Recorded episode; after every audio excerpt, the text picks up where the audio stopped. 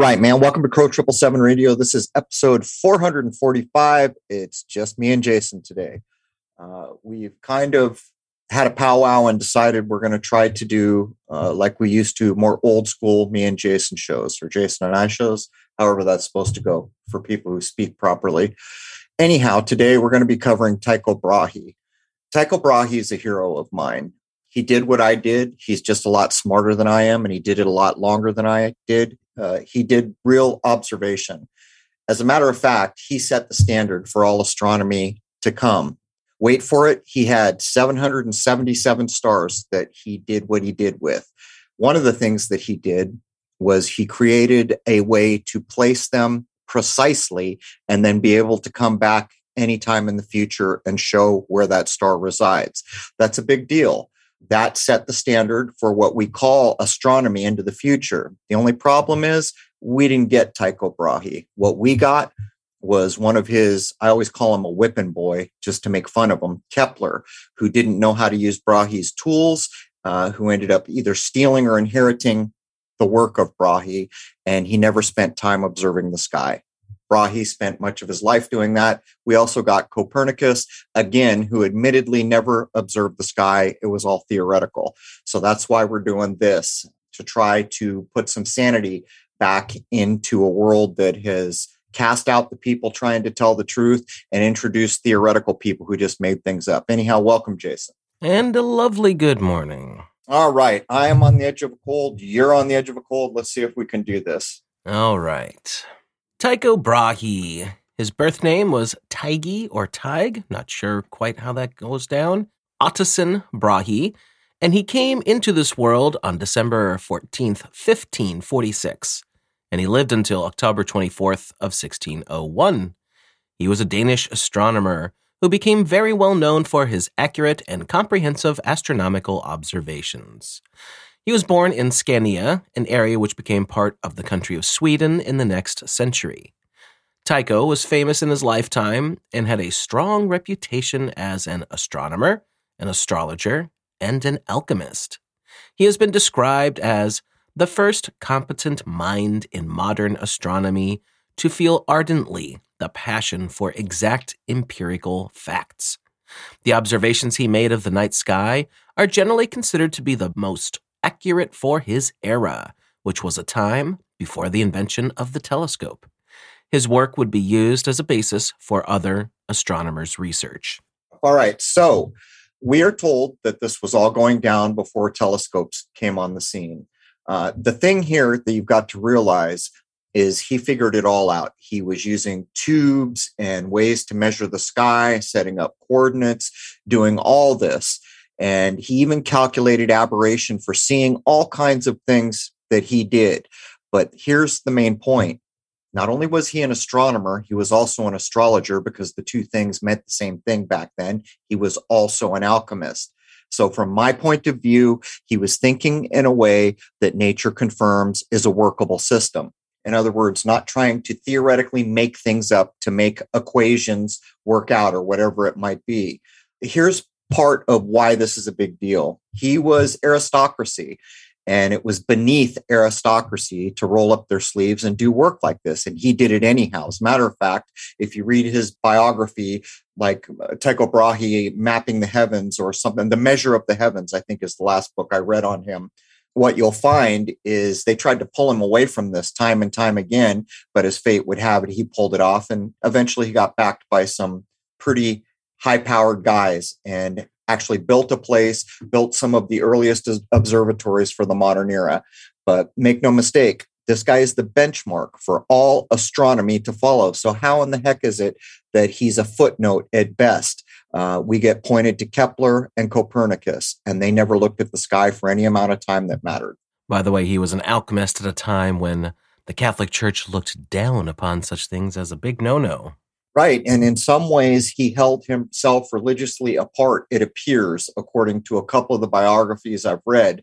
But to be able to meld astronomy and astrology, and then on top of it, alchemy, what more could you ask for in a sane world where nature is what nature is. It's all the truth we can ever be exposed to, and it's the measuring stick for everything. This guy had it all. The only thing he didn't have was modern telescopes. That would be the next generation. That would. Tycho was born into a highly aristocratic and extremely wealthy family. His father was Otte Brahe, a member of the royal court. His mother was Biti Billy, who was also an important aristocrat. Tycho was the second of the couple's 12 children. Interestingly, when Tycho was only two years old, he was kidnapped by his uncle and aunt, Jorgen Brahe and Inger Oxe, while his parents were away from home. Tycho's uncle and aunt were childless, and they believed that Jorgen was entitled to a lawful son and heir to his estates. Tycho's natural parents eventually agreed to this, so Tycho was raised by his uncle and aunt as if he were their own son. A bit of coincidence going on here. And since we all know there is no coincidence in this world, had this not happened, almost certainly Tycho would not have been able to roll up his sleeves and do what they considered menial labor.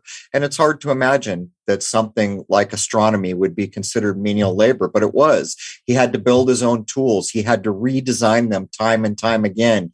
He had to come up with coordinate systems and he had to lay down a almost boot camp like methodology for doing this and on top of that he was constantly fighting the weather but at the end of the day to cut to the chase we are told he handed us 777 stars which become the basis for everything of modern astronomy the brahe family were well connected considered quite powerful and had a militaristic nature it was normal at that time for the male children to become warriors who would serve the interests of the royal family and the nobility of Denmark. Tycho, however, did not become a warrior. He instead received an academic education. His mother, who came from an academic family, convinced her husband for the break of tradition. So, again, we have another coincidence that's not a coincidence, but actually, the war like atmosphere around the male aristocracy will come into this story later because Tycho loses a piece of his body in a fight. We'll cover that in a little bit. But here again, we have the second big event that makes possible what happened. What I'm getting at, it's almost like um, the hand came down from above and pointed at him and said, You're going to be the guy. Unfortunately, that same hand didn't maintain what he gave us, and it got buried by modern tradition, modern history, which, as we know, is mostly a lie agreed upon. And what we did get were two basically frauds. And I call them frauds because how can you claim to be describing where it is we exist in the scheme of things when you've never done observation time and everything you're handing us is a theory? And everybody's heard my law of theories. The longer it exists, the less it's worth, eh, less it's worth. And over time, it basically tends to get used as propaganda in support of scientism. Well, welcome to our age. And go ahead, look up the leading names in astronomy from the older times. Kepler and Copernicus will be on that list. Brahe is a footnote at best. There was also the Catholic Church to deal with at the time, and also the Danish royalty later on in his life didn't look too favorably upon him. So who knows if anything got skewed it's an interesting point, Jason, because if you look at some of the woodcuts and other artwork we got of Vatican centric nature of things back then, we start to see the globe be hanging around a lot. And as we know, what did Copernicus give us? Well, the sun's at the center of everything. Here's the thing about Tycho Tycho gave us what I accept to be the, the true layout of the so called solar system. Um, I don't have a better word to use it, so I'll just say solar system.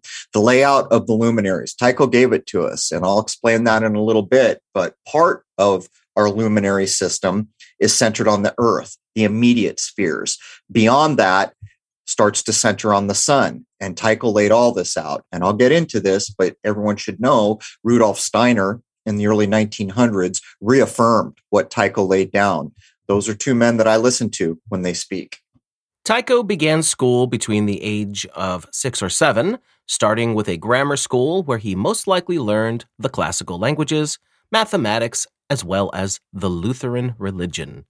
In April of 1559, Tycho, now being 12 years old, was enrolled at the University of Copenhagen.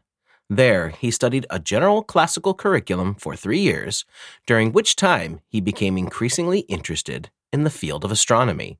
He purchased several important astronomical books of the time, which included Johannes de Sacrobosco's On the Spheres, Peter Apian's Cosmography, and Regiomontanus's Trigonometry. So some of these are over my head. I didn't take the time to see if these books are available anywhere. I would be surprised if you can't get at least one or two of them. But as far as trigonometry, as I've said so many times, math doesn't work in my mind like it does in most people's minds. To calculate it out, I'm not your guy. As a matter of fact, without my wife, I might have trouble balancing my checkbook. I'm being a little facetious. But here again, we learn that he's a Lutheran, and this is how he is held apart from the Vatican uh, in some respects. And this is a, an important part of things too. If I had to guess, and I am casting an educated guess, in this period of time, give or take centuries, one or two, I don't know, um, you're going to start seeing the globe all the time. And by the time Copernicus gets trotted out, you can see what's happened. They fashioned what they want the human mind to accept as true, and that's what's going to hit every book until our time, mostly, or the ones that end up in school and university and the places where people are supposedly taught things that matter. Tycho's interest in astronomy solidified with a solar eclipse that occurred on August 21st, 1560. In Copenhagen, this eclipse was only slightly noticeable, with less than half of the sun being covered. However, what impressed Tycho's young mind was not its spectacle, but because of the prediction that astronomers had made as to when it would occur.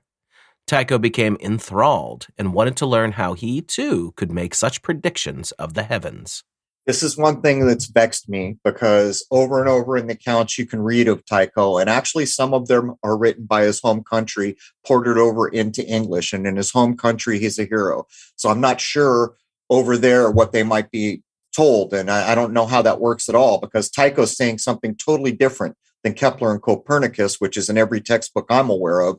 So, in his home country, are they celebrating what he did, or are they acting like, well, he tried, but he didn't quite get it right? I don't know. But there had to have been great records of eclipses, and I just didn't come across them. I came by partial things. And as I've said so many times, eclipses are key.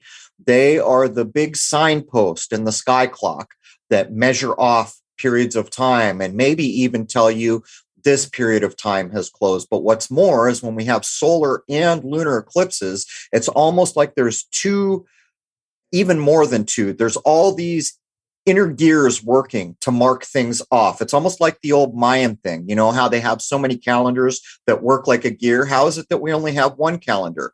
We should at least have two, right? One for the year, one for the month or the month.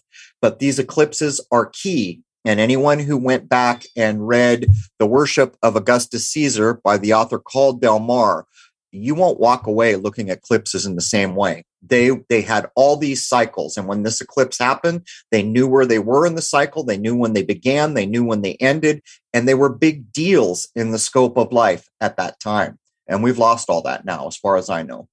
In March of 1562, with Tycho now being 15, he was enrolled at the University of Leipzig in Germany, where he once again followed a classical curriculum. He was supervised there by Anders Vedel, a well educated 21 year old Danish native. Vedel had been appointed by Tycho's foster parents, who had decided Tycho's future career would be as a legal advisor at the royal court. Vedel was tasked with keeping the young Tycho on the straight and narrow, due to him being a rather headstrong individual, but he did not succeed. Tycho continued to devote as much time as he could, secretly, to astronomy.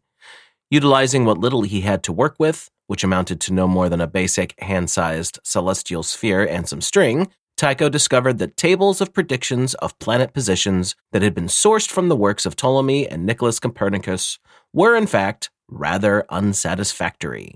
All right, there's some key points to be made here. Now, the Ptolemy, this goes when when you talk about Ptolemy, you're starting to get back to the historical edge that we can reach for. You can't go a lot further, so we're told, whether or not that's true. But from what I have studied and read, the Vatican latches on to Ptolemy's work. So basically, what's going on here is Tycho begins to realize what I realized when I started looking through my scope. Hey, man, what I'm being told doesn't jive with what I'm seeing. So he's noticing how can these famous names like Copernicus and Ptolemy be making predictions that aren't accurate? I'm not satisfied with it. But here again, fate steps in. He's supposed to be pushed into the royal court. And this is another thing that could have stopped what happened, but it didn't. Almost like Mr. Tycho Brahe was meant to do what he did. And that's a stupid thing to say, maybe because we're all meant to do what we do, I think, probably. But the last thing I'll mention on this bullet point is he's being taught by a 20 year old Danish man how much more quickly they had to grow up. The males in this society were men at a very young age, probably still in their teens. And the serious nature of their everyday lives, their civilization lives, their interactions, it was so serious compared to what we live now, just to make the point.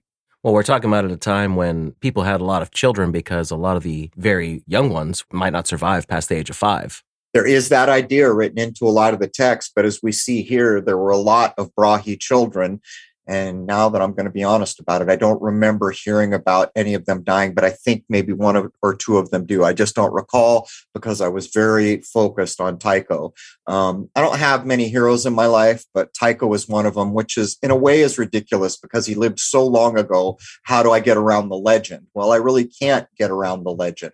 But what I can do is I can accept what was offered. I can accept that he did the live astronomical observations, but more than anything, for him to at least minimally have handed us what I consider to be the most correct so called solar system, that's a big deal because what's going on in our world now is everyone's questioning where are we? Is this place spinning? Is this place flat? Are we truly spinning around the sun? Well, Brahe was quoted as saying the earth stands fast.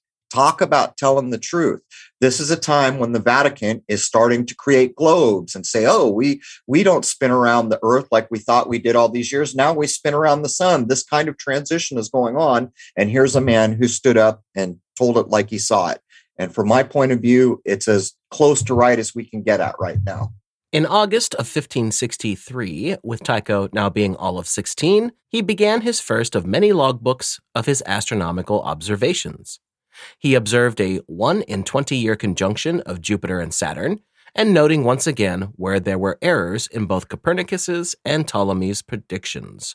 The Copernican tables were several days off for the prediction of the conjunction. With Ptolemy's data tables, it turned out to be incorrect by a month.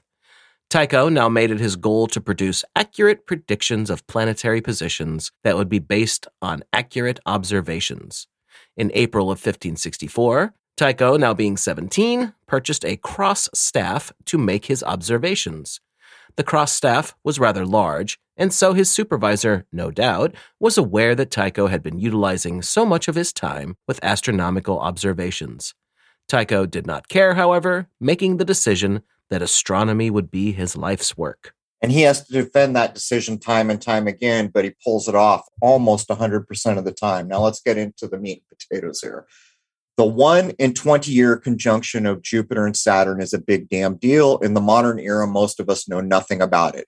If I'm not mistaken, and I didn't look this up before I sat down, but I remember it occurring to me as we went into Covidius Minimus that it was coinciding not too far from this 20 year conjunction if you consider what that means, every 20 years this happens, the average person is going to see three of these in a lifetime, maybe. So it's almost like a generational marker. I think most people want to put a generation at 25 years, which seems a little off to me. I guess I would put it at 30, but I think it's measured at about 20, 25 years. So basically, this sky clock conjunction is pointing out that division of time in a very real and a very influential way. And we've lost track of how important this mini cycle is. And just think about what I'm saying. This is one tiny mini year, mini cycle, a 20 year cycle.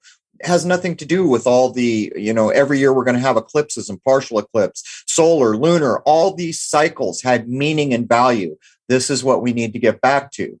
So the Copernican tables were several days off. Well, what does that tell you about what Mr. Theoretical, the Earth is in, or the sun is in the center of everything, Mr. Copernicus?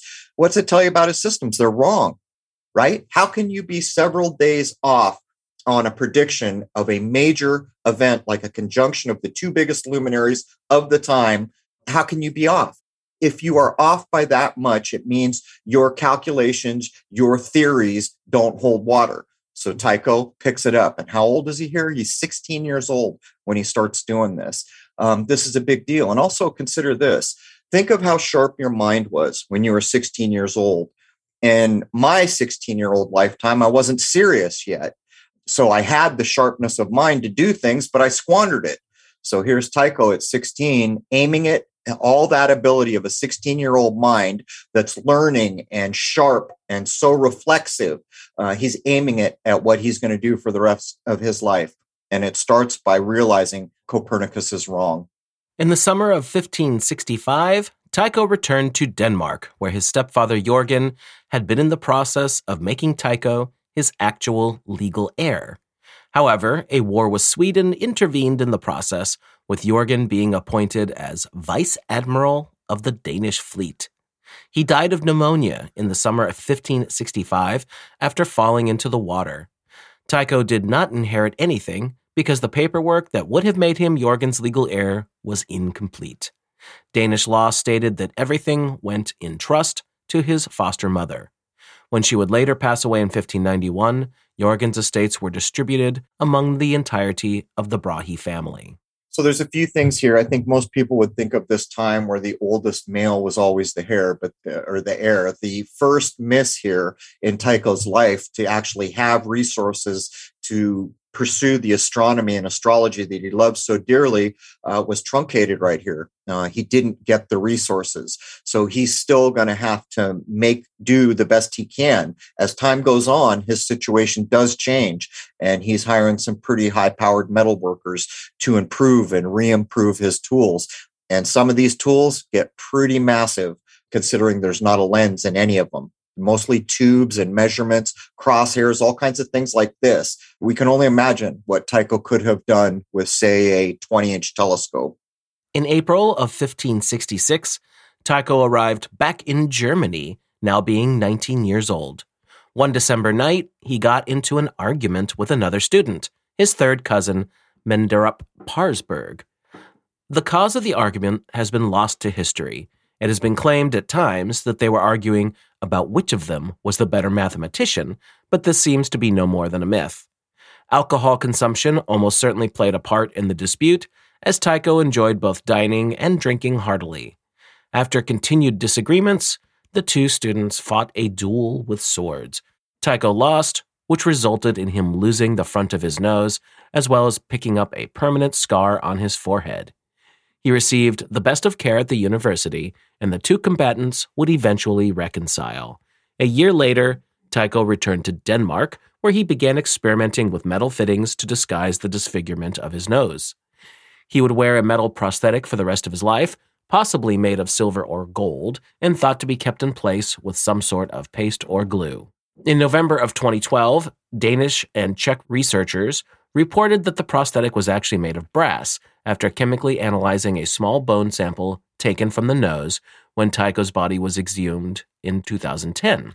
The prosthetics made of gold and silver were mostly worn for special occasions rather than everyday wear.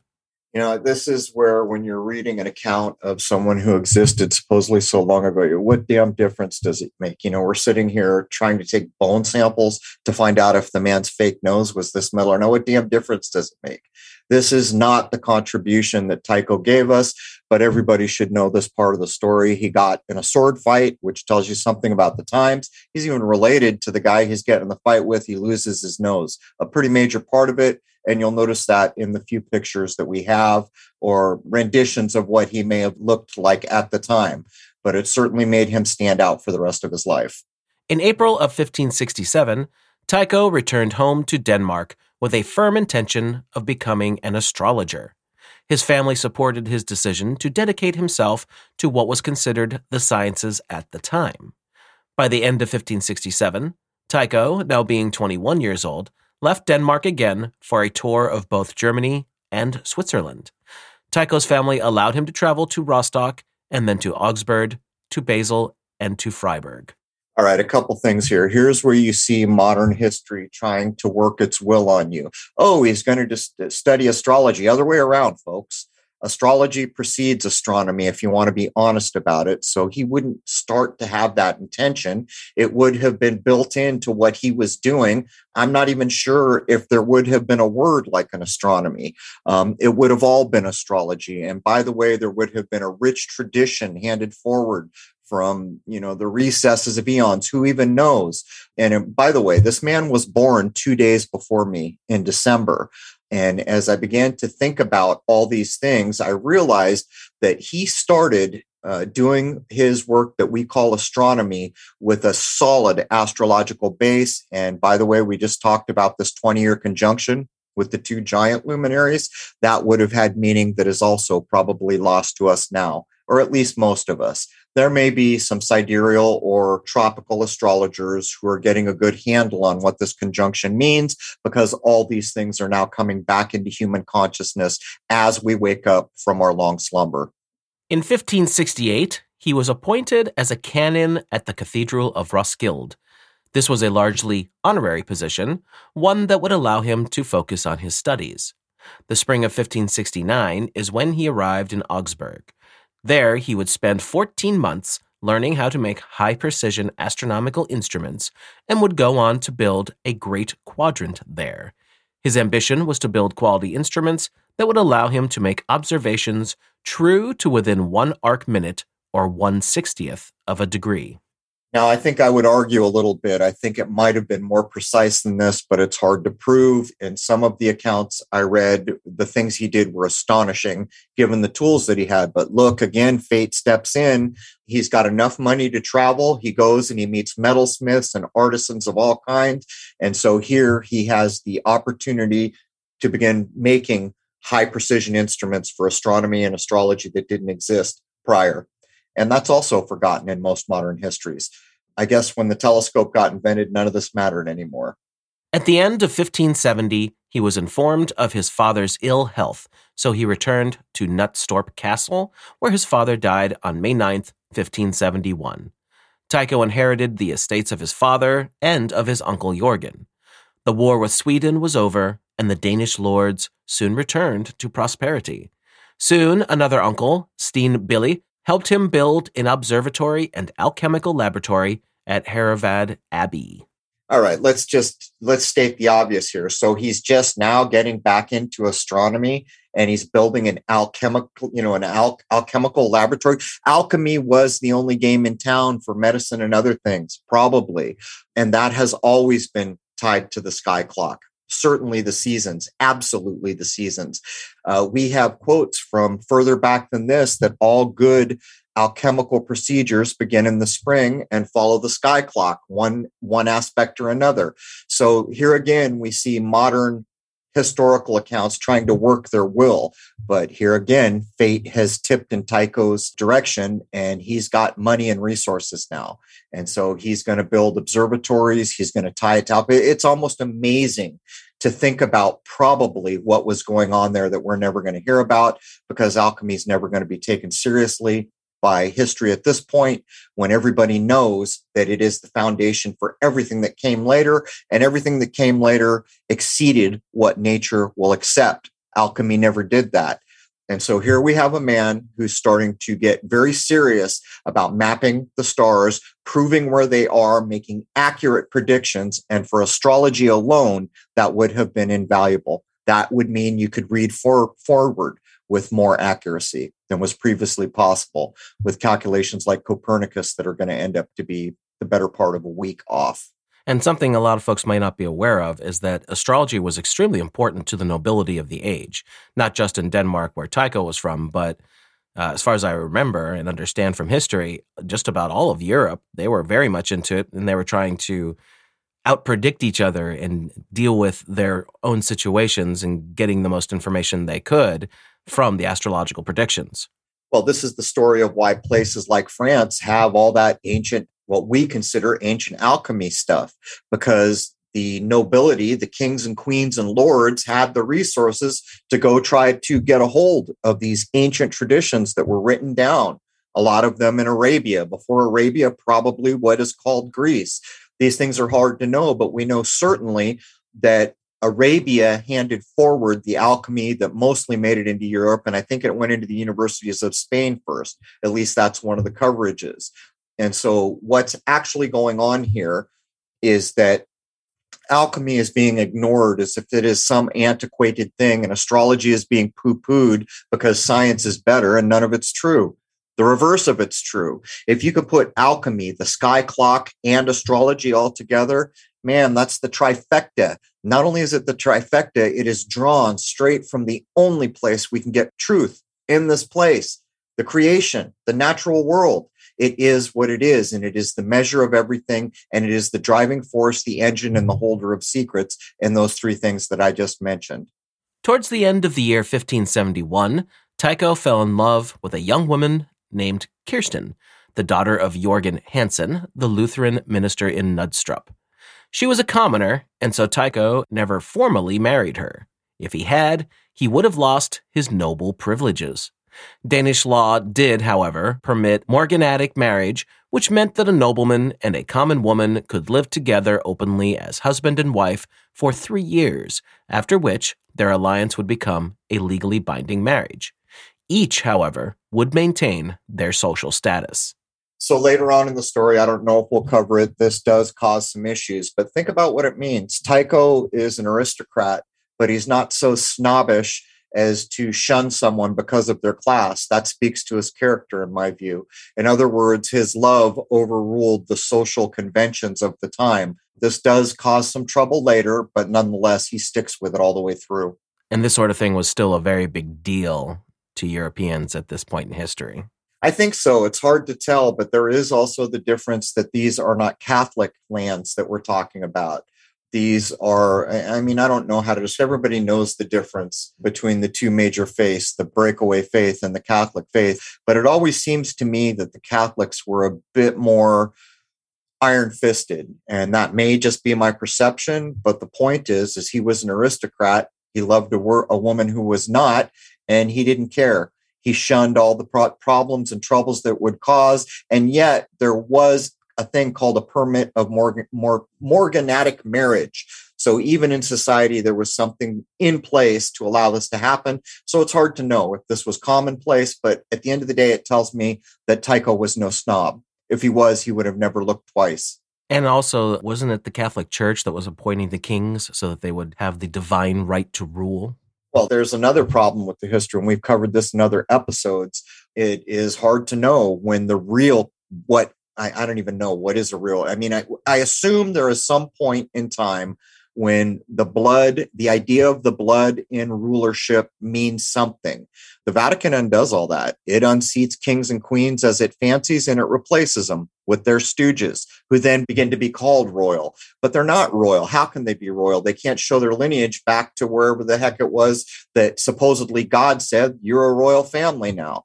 These ideas are hard to unravel, but it is crystal clear that by the time the Vatican had any clout in the world, they removed kings and queens left and right. A lot of it was done through banking, it was done in other ways, it was done through wars, and then people were seated. There are tons of people who have attempted to write books to show that this, that, or the other royal family don't have a real royal claim to stand on. Any children that would be born to Tycho and Kirsten would be considered commoners and therefore would have no rights to titles, landholdings, coat of arms, or even to their father's noble name. While King Frederick respected Tycho's choice of wife, as he himself had been unable to marry the woman he loved, Many of Tycho's family members disagreed, and many churchmen would continue to hold the lack of a divinely sanctioned marriage against him. Kirsten Jorgen's daughter gave birth to their first daughter, Kirstine, who was named after Tycho's late sister, on October 12, 1573. Kirstine would die from the plague in 1576, with Tycho writing a heartfelt elegy for her tombstone. In 1574, they would move to Copenhagen, where their daughter Magdalene was born, and later the family followed him into exile. Kirsten and Tycho would live together for almost 30 years until Tycho's death. Together, they would have eight children, six of whom survived to adulthood. So there's a picture emerging here about Tycho's ability to decide on a thing and stick with it, and the marriage just backs it. It did mm-hmm. cause trouble, and he he deals with this through his whole life. Near the end of his life, trying to figure out how can he inherit down to his children and others who are not considered to be aristocratic. But that's not really part of the story we're telling. Well, it also seems there was a substantial amount of money involved at this point since he got two estates, not just one. Well, that's right. And it goes on from there. It actually builds bigger. Um, he ends up, well, we'll get to it in the story, but what's more is he's accumulating all these records, which people are beginning to recognize have high, high value. These are the best that can be had anywhere. Think of all the astrologers that must have wanted in on that, or, or any number, even the alchemist. Think of all the people that would have recognized the value of the records he's been keeping for decades and decades, not to mention the instruments. But interestingly enough, the instruments are they act like they got inherited to Kepler Kepler didn't know how to use them. And so what? They were never used. It's hard to know what actually would have happened, but it's pretty clear that he had a reputation at this point and what he was doing had drawn the interest all the way up to Kings. Moving back in time, Tycho made his first significant discovery on the evening of November 11th, 1572. Observing the night sky from Herrevad Abbey, Tycho was amazed to see a new light that was brighter than Venus in the sky. Remember that all of his observations were made with the naked eye alone at this time. He would study this new heavenly body for a year. After the observations, he concluded that it must be a star because, unlike closer bodies such as the planets, its position relative to the other stars did not change what I wouldn't give to have the actual ideas that he wrote down about this event. What I wouldn't give. Can you imagine a light appearing in the sky brighter than Venus? There's really nothing brighter than Venus in the sky unless you want to talk about a very full moon. Um, and sometimes that's not even going to be brighter. It's just by dint of its size or the sun.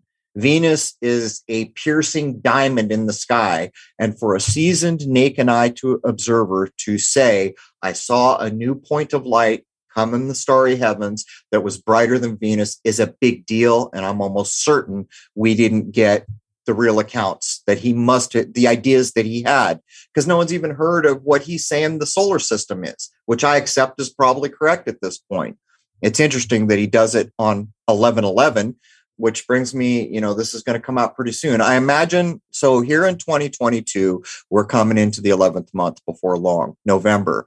For those who haven't looked forward, there's going to be a full lunar eclipse for certain parts of the country.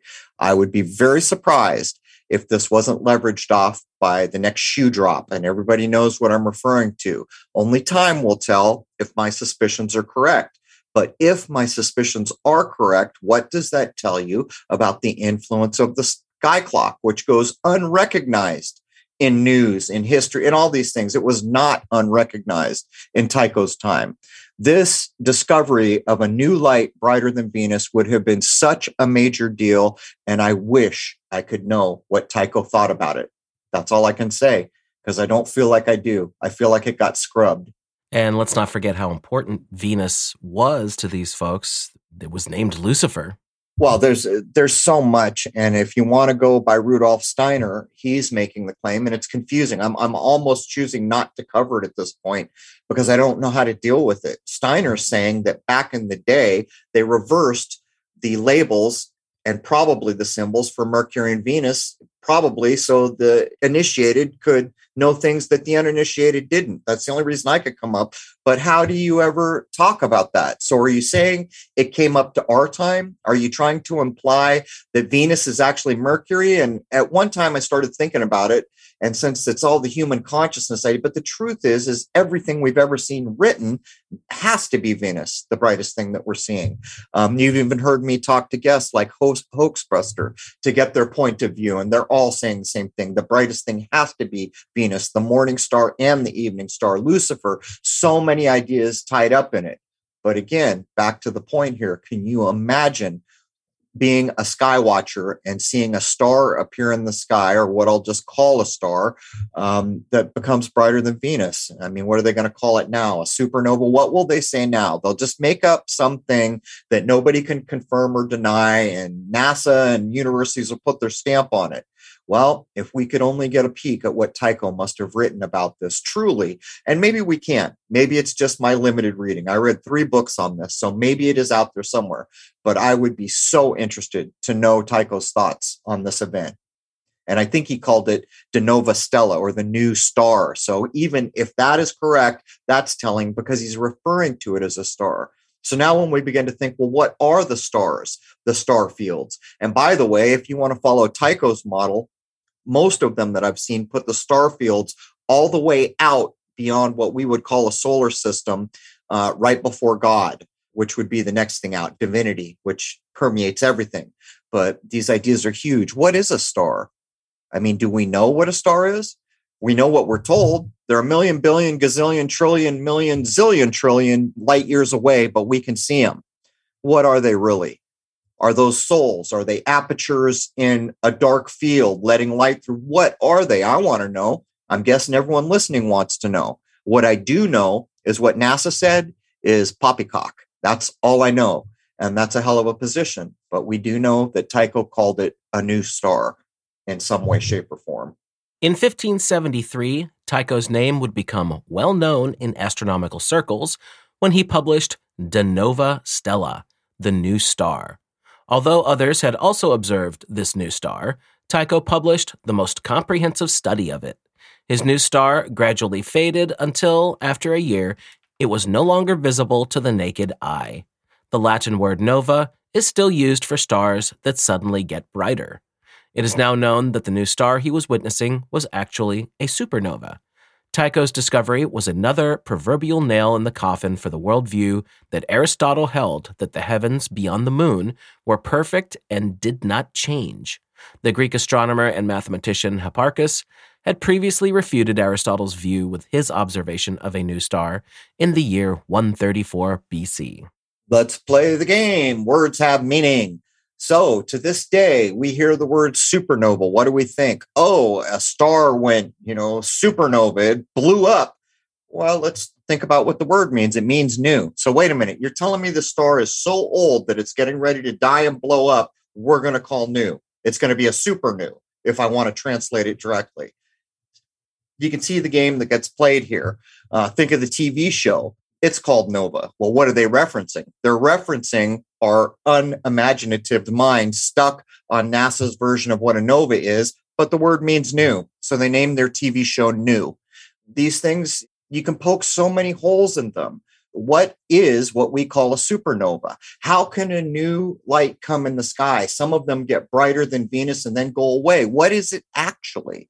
Well, all we know for sure is the word means new. That's about all I know about it writing a scientific book and putting it out there for the larger scientific community was a very big deal at that time as well. So the kind of fame he would have had uh, really wouldn't have come to a, a, person at that point unless they did some other huge deed to get recognition. So this was a big deal. I would say beyond big deal, beyond rock star, because look what's going on here. He's, you know, Hipparchus, Aristotle, these older names, Ptolemy. This man's coming along and saying, look, these guys weren't getting it right. I'm getting as accurate as we can be for now.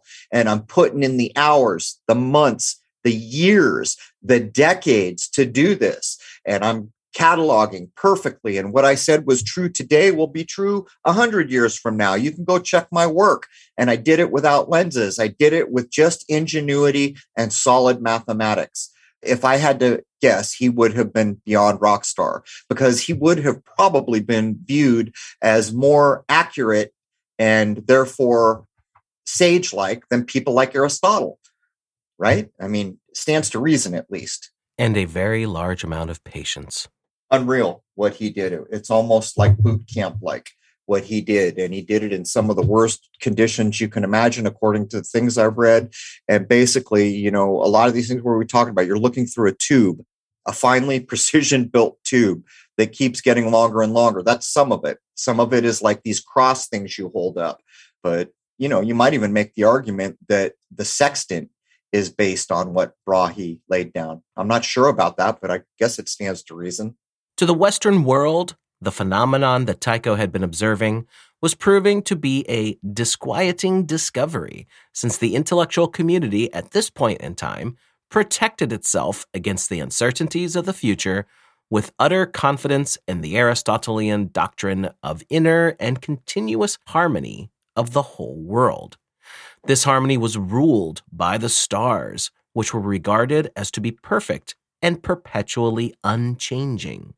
The notion of a star that could change as dramatically as Tycho had described, together with the reports of the Copernican theory that the sun, as opposed to the earth, was the center of the universe, shook confidence in the immutable laws of antiquity and suggested that the chaos and imperfections of earth were reflected in the heavens.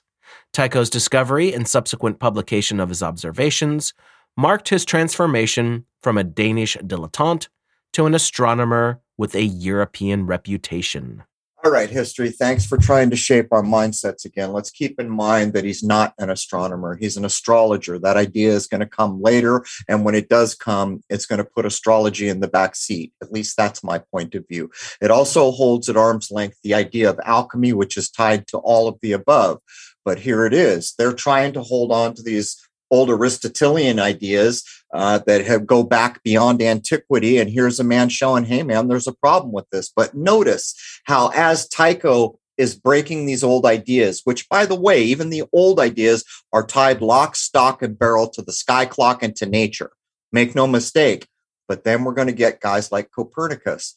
I don't got to go outside and see what nature has to show me anymore. I'm going to sit here and use fancy math to create what everyone should think about, what everyone should learn. So if this timeline is correct, everybody has just got done assuming Earth is the center of any everything, and Copernicus is now saying, nope, the sun's the center of everything, and it all spins. Here's Tycho trying to tell the truth. The Earth stands fast. This immediate solar system centers on Earth. And by the way, Copernicus, I'll give you a baby nod because the outer stuff appears to circle on the sun or and you know we don't have the right words orbit circle none of it's right but you, you, get what i'm getting. It'll center on the sun. And this is the man that did it all tried to tell the truth and almost none of us know anything about him. And for the last point for hour one tycho continued with his detailed observations and would often be assisted by his first assistant and student his younger sister sophie. In 1574 Tycho published the observations made in 1572 from his first observatory at Herrevad Abbey. He then started lecturing on astronomy, but gave it up and left Denmark in the spring of 1575 to tour other countries. He first visited William IV, Landgrave of Hesse-Kassel's observatory at Kassel, then went on to Frankfurt, Basel, and Venice. There, he acted as an agent for the Danish king, contacting artisans and craftsmen whom the king wanted to work on his new palace at Elsinore. So here again, we have fate giving a nod to Tycho. I mean, he's already an aristocrat, but now he's so well known, and I'm guessing such a rock star to use the vernacular that we're familiar with. He's starting to, to rub elbows with some real possibilities here, some real funding. And not only that, think about what the craftsman would have been back in this day. Think of what it would have meant to be a silversmith, a metalsmith, uh, the brass work. Think of the precision of all of it. Well, Tycho's going to put that all to good use along with the funding. And don't get me wrong, his whole life is not all butterflies and roses. Far from it, particularly as we start getting to the end. But in hour two, we're going to get into some really critical things. I'm going to lay down Tycho's idea, which I accept, of how the so called solar system lays out. I'm going to add to that some clairvoyance ideas about what the spiritual realms are in between. But I will ask the simple question even though we don't read that Tycho viewed these as spiritual, we know he was an astrologer, we know he was an alchemist, so we know damn well that it was all spiritual realms because that is the essence of alchemy, at least good alchemy. Alchemy that will be remembered through the ages requires the spiritual intent of a living man or a living woman. And this is not really arguable. You see it time and time again. The alchemist always has his altar He is always praying for guidance and inspiration to the point where I've read it so many times, I constantly pray for guidance and inspiration because I realize that we are special. Human beings do have a spiritual edge. And if we don't tap into it, then maybe we're not getting as far down the road as we could. But here we are with history again, trying to slowly switch the words over to astronomy. They're right in one way because he did lay the foundations, exactly positioning 777 stars. But they're leaving out the most important part, aren't they? The astrology, the science of the stars that had gone back ad infinitum through the eras, probably to forever. And then the alchemy, which proves that these ideas are either workable within the truths that regard that lie in nature or they are not. That's what's missing now from science. So as we get into the second hour, we're going to cover a lot of big ideas. Um, Jason, anything you want to add? Yeah, he definitely gets into a lot of bigger concepts as his life goes on and leaves an absolute lasting imprint on history. Did we end up leaving in the Kepler bullet points? There's Kepler stuff at the end. Okay, because I'd like to kick some mud in that direction if I can. I'm being facetious, but you know how I feel about that. I, I, would prefer to listen to a man who was true to his intent and did his best to tell us the truth. But it means even so much more when plenty of clairvoyants have nodded and said, This man told you the truth. As a matter of fact, before I was aware of any of this, and I was aware of Brahe, just not to the level I am now, I had begun to consider what if it is dual? What if some things do center on the sun? I just hadn't been able to work it out because, frankly, I'm not smart enough at math and geometry. I'm just not. That's not where I shine.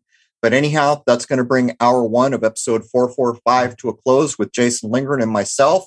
Uh, we're going to come back in hour two and finish out the coverage of Tycho Brahe, who's as close to a hero as I will ever have for the simple reason that he walked the walk. He dedicated endless hours, and people have no idea how hard it is, even with modern telescopes, to go out, stay up all night, get all that data. In our time, we're editing, we're doing all these things. In our time, we're uploading. It's a lifetime. You never have a minute to breathe. And in his time, he didn't have all those things. He had the most basic ingenuity, high end math skills, and probably some records from what we would call the ancients. From my point of view, Tycho did his best to tell us the truth, and then history did its best to cover up those truths. Anyhow, hour one is free to everybody at crow777radio.com, C R R O W 777radio.com. Members know to come log in for the full second half, and I hope to see everybody there. With that, I'd like to wish you all a happy, healthy, and higher minded new era. Cheers.